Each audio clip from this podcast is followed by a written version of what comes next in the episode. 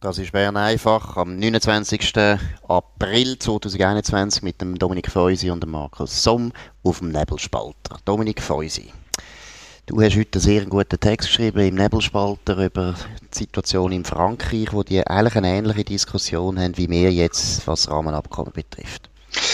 Ja, ist einfach interessant. Der oberste französische Verwaltungsgerichtshof hat äh, ganz klar und mit, wie man es fast nur auf Französisch kann machen, oder gesagt, die französische Verfassung ist die oberste Rechtsquelle und äh, was E U-Recht ist und der EuGH ausleitet, ähm, das äh, schauen wir zwar an, aber interessiert uns nicht, wenn es um die Wahrung der nationalen Interessen und im vorliegenden Fall um ähm, die Speicherung von ähm, Daten von, von Internet-User geht, da tun wir sagen, es braucht mehr als das, was die E U zulässt und darum machen wir das einfach, Punkt, fertig. Ja, das ist, gut, ich meine, es ist natürlich eine Haltung, die die Franzosen schon immer hatten, oder?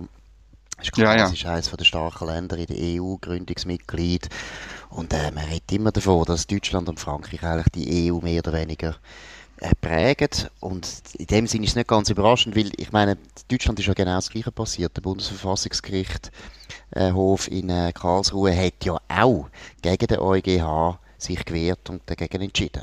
Genau. Er hat sogar gesagt, dass ein Urteil oder eine Auslegung sei willkürlich vom EuGH. Und, und ähnlich tönt es im Urteil, das die Franzosen jetzt gemacht haben. Und dann gibt es noch ein tschechisches Urteil, es gibt noch ein dänisches Urteil. Kritik in Polen, ähm, in Ungarn ist, ist dir sicher ein Begriff. Und, und dann in Großbritannien ist das einer der wichtigsten Punkte für den Austritt. Also es ist schon noch interessant, das sind jetzt sehr viele Sachen, die zusammenkommen. Naja, und es ist einfach eine Fehlkonstruktion, dass man ein Gericht hat, wo eigentlich über den nationalen Gericht soll stehen. Und gleichzeitig ist natürlich immer noch Gesetzgebung zu einem grossen Teil, wo demokratisch äh, irgendwo gemacht wird. Das ist in dem Nationalstaat. Also eigentlich ist das etwas, wo nicht einfach fast nicht kannst zusammenbringen. Du mhm. kannst doch nicht einfach die nationalen Parlamente mit einem Gericht, wo sie überhaupt nicht können irgendwo äh, wählen, einfach aushebeln. Das geht auf die Dauer nicht. Ja, ja. Also, es zeigt halt, oder, die, gerade jetzt bei der Frage von der Terrorismusbekämpfung, ist natürlich ein klassisches Beispiel. Da spielen nationale Befindlichkeiten, nationale Gefährdungen halt eine riesige Rolle und ein EuGH, äh, wo aus siebenundzwanzig Richter aus siebenundzwanzig Staaten besteht, kann gar nicht, ähm, in seiner Mehrheit verstehen, was in Frankreich wirklich vorgeht und darum kommt er per Definition an seine Grenzen. Es ist natürlich auch vom Prestige her auf, auffällig, oder? Ich meine, Bundesverfassungsgericht in Karlsruhe, das ist nach wie vor eine der ganz wichtigen Institutionen in Deutschland, ein unglaubliches Prestige. Da merkst du doch auch schon, dass die Legitimation ganz eine andere ist. Und der EuGH, sind wir ehrlich, in Deutschland wird niemand einen einzigen Richter kennen, der im EuGH ist. Mhm. Mhm. Es zeigt halt, dass die, die, der Nationalstaat, wo man irgendwo durch abgeschrieben hat, oder, vor zwanzig Jahren oder so, dass der, ähm, glaube ich, mehr lebt, als man je denkt. Das Störende ist natürlich, dass der Nationalstaat, meiner Meinung nach, das hat man auch bei Corona gesehen, man hat es bei der Euro-Krise gesehen, man, man sieht es eigentlich in der E U überall, dass der Nationalstaat, also auch vor allem die Migrationskrise gesehen, der Nationalstaat ist schon lange wieder da in der E U, aber mhm. Die E U-Propaganda tut das immer zudecken und unsere Journalisten in der Schweiz sind, glaube ich, die einzigen, die daran glauben und immer noch berichten, als wäre die E U ein neuer Nationalstaat. Aber eigentlich hat der Nationalstaat ihre Macht schon lange zurückgeholt und die E U, also ich finde, Ursula von der Leyen entspricht ja ein bisschen dem symbolisch. Es ist ein bisschen ein Papiertiger geworden, wo an sich, glaube ich, eben nur noch die Schweiz, wenn sie bilateral verhandelt, so wahnsinnig ernst nimmt. Das hätte ich jetzt auch gerade sagen. Ich meine, wir sind die, die so Sachen vorbildlich umsetzen, schon jetzt, oder? Also es spielt in jeder Botschaft zu einem Gesetz, auch wenn es gar nichts mit Wirtschaft und Marktzugang zu tun hat, spielt eine Rolle. Äh, wie ist in der E U das organisiert und können wir uns nicht dem anpassen? Also manchmal habe ich auch den Eindruck, im Bundeshaus fehlt ein bisschen der Gestaltungswillen und der, der Wille, eine eigene schweizerische Lösung zu finden, die vielleicht eben besser ist für die Menschen. Ja, und vor allem auch irgendwie den Stolz drauf, oder? Ich meine, jetzt, eine Corona-Krise zeigt eigentlich wieder, mhm.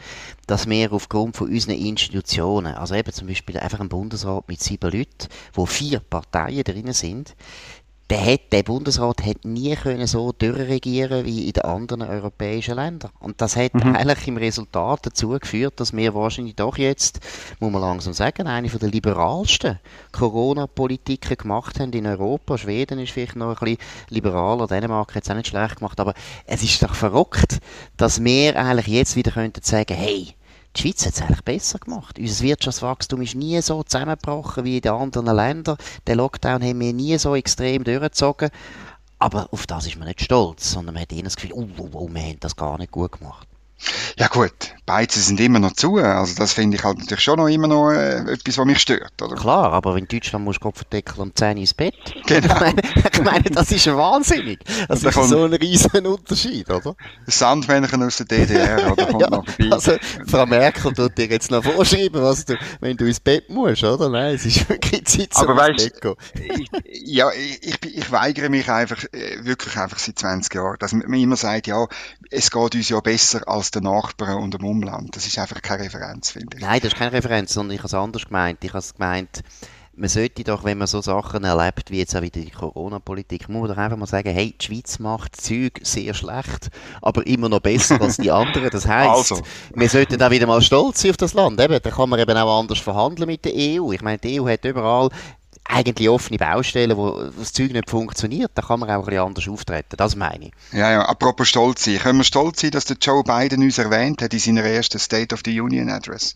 Ja, ich finde, das war ein hoher Genuss gewesen. Ich muss es ehrlich sagen. Also muss ich ehrlich sagen, jetzt werden wir also erwähnt und wir werden erwähnt mit den Bermudas und mit den Cayman Islands. Grossartig. Also was für ein Absturz. Ich meine, wir sind, das weißt du auch, wir sind unter Donald Trump sind wir einer der wichtigen Partner geworden. Also das ja. haben wir beide auch erfahren aus Washington, oder? Dass das eigentlich Verhältnis zwischen der Schweiz und Amerika ist noch nie so gut gewesen wie unter der Administration Trump. Und wir hätten mhm. viel können rausholen. Und jetzt sind wir also auf der Ebene Cayman Islands. Also ich muss sagen, alle die Leute, die gefunden haben, der Trump ist halt äh, geschmacklich schon ein bisschen schwierig. Müssten vielleicht noch einmal nachdenken.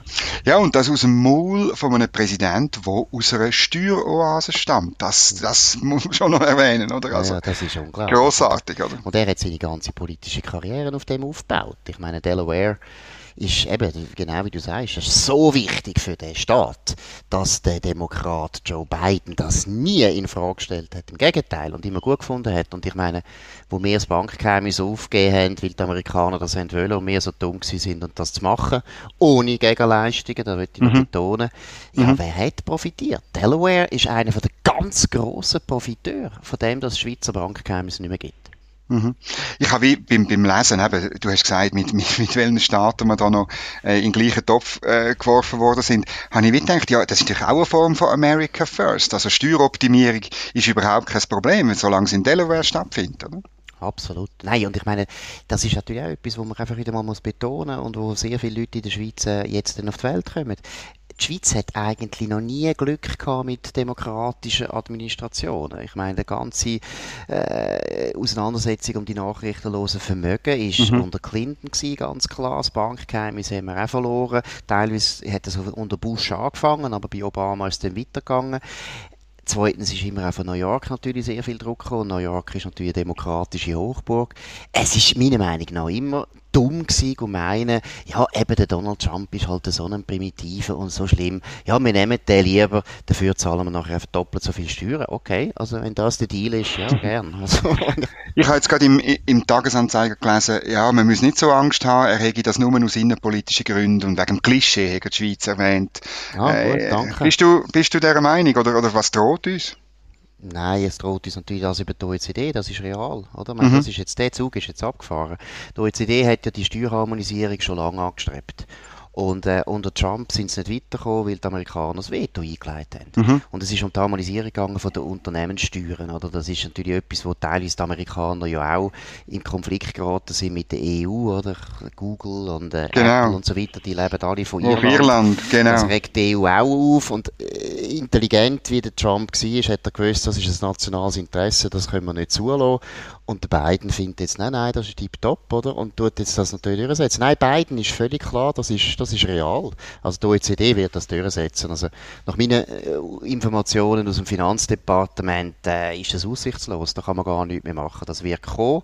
Und wir werden also unsere Unternehmenssteuern müssen angleichen am europäischen oder am amerikanischen Niveau. Das ist, das ist, das ist nicht gut für unser Land. Mhm. Und sonst, also ich meine, ich, ich habe noch rasch geschaut äh, im Wall Street Journal, die haben zusammengerechnet, was der Joe Biden in den ersten hundert Tagen alles für Pläne versprochen hat. Und die summieren sich auf sechs Trillionen, also sechstausend Milliarden, die er will ausgeben, zusammen mit den viertausend Milliarden, die im normalen Budget drin sind. So etwas hat es noch gar nie gegeben. Ein amerikanischer Präsident, der so viel Geld verspricht für so viele verschiedene Sachen. Das ist wahnsinnig, oder? Und natürlich, die Erwartungshaltung, die Federal Reserve wird das dann schon irgendwie zahlen. Ja, und das Traurige ist eben, also wer, wer Amerika kennt und schon mal dort gelebt hat, ein Zeitchen, der weiss, der Staat in Amerika funktioniert nicht gut. Das ist, und zwar spielt es nicht eine Rolle, ob es jetzt Republikaner gerade an der Macht sind oder Demokraten. Der Staat ist ziemlich mühsam in Amerika. Der ist schwerfällig, der ist super bürokratisch, der ist nicht sehr fähig. Also das kann man nicht vergleichen mit der Schweiz, muss man wirklich mal betonen. Das heisst, dass unglaublich viel Geld, da wird wahnsinnig viel versickern in irgendwelchen kleinen Abgründen. Also da, die Wirkung von diesem riesen Programm wird natürlich nur vielleicht halb so gross sein, sowieso, weil die Amerikaner können das gar nicht mehr. Also es ist ein bisschen ähnlich wie die E U. Die E U bringt ja auch immer unglaubliche Programme und dann können wir in Sizilien irgendwelche Brücken anschauen, wo irgendwo, irgendwo in die Luft rausgehen. Genau. Ja, nein, das ist einfach so ein riesen Programm in so riesen Ländern. Mit so unglaublichen Mengen, das kommt nie gut. Das kommt sowieso nicht gut. Und das ist jetzt einfach, das ist einfach so, wie soll ich sagen, eine Demonstration von Biden. Ja, eben, ich kann das viel besser als der Trump. Und der Trump hätte es ja einfach nicht können machen, weil die Demokraten nicht mitgemacht haben und die Republikaner ein bisschen vorsichtiger sind. Er hat ja auch so Pläne, er hat ja so Pläne gehabt, oder? Ja, ja. Natürlich, natürlich. Mhm. Also ich, also meine, gewisse Sachen sind durchaus okay, wo der Biden jetzt da vorgeschlagen hat, und äh, gewisse Sachen sind sicher, sind richtig. Aber das Problem ist eben auch die Umsetzung, und das können die Amerikaner gar nicht mehr. Okay, ja.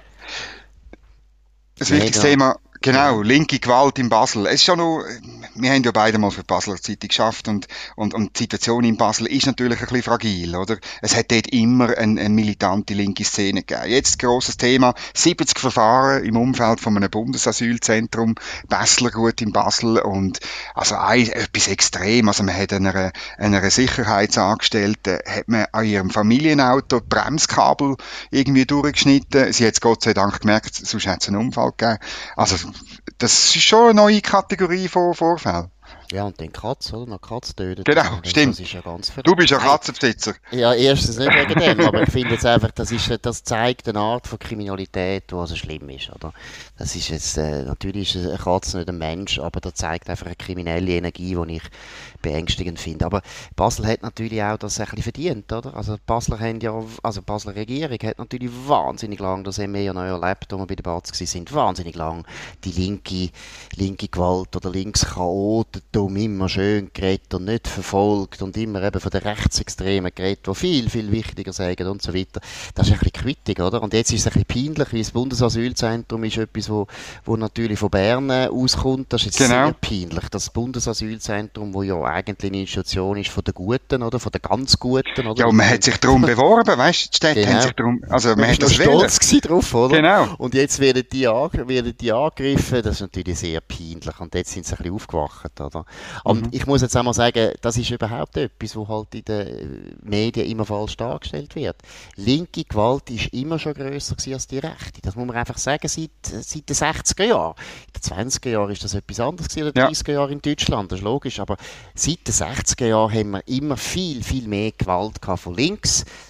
Es ist richtig, dass äh, das nicht, das haben ja die Linken immer betont, wir gehen nicht auf Personen und so weiter, aber sehr häufig ist es genau so gewesen, wie du es geschildert hast in Basel, dass man eben in Kauf nimmt, dass Personen nachher zu Schaden kommen, oder?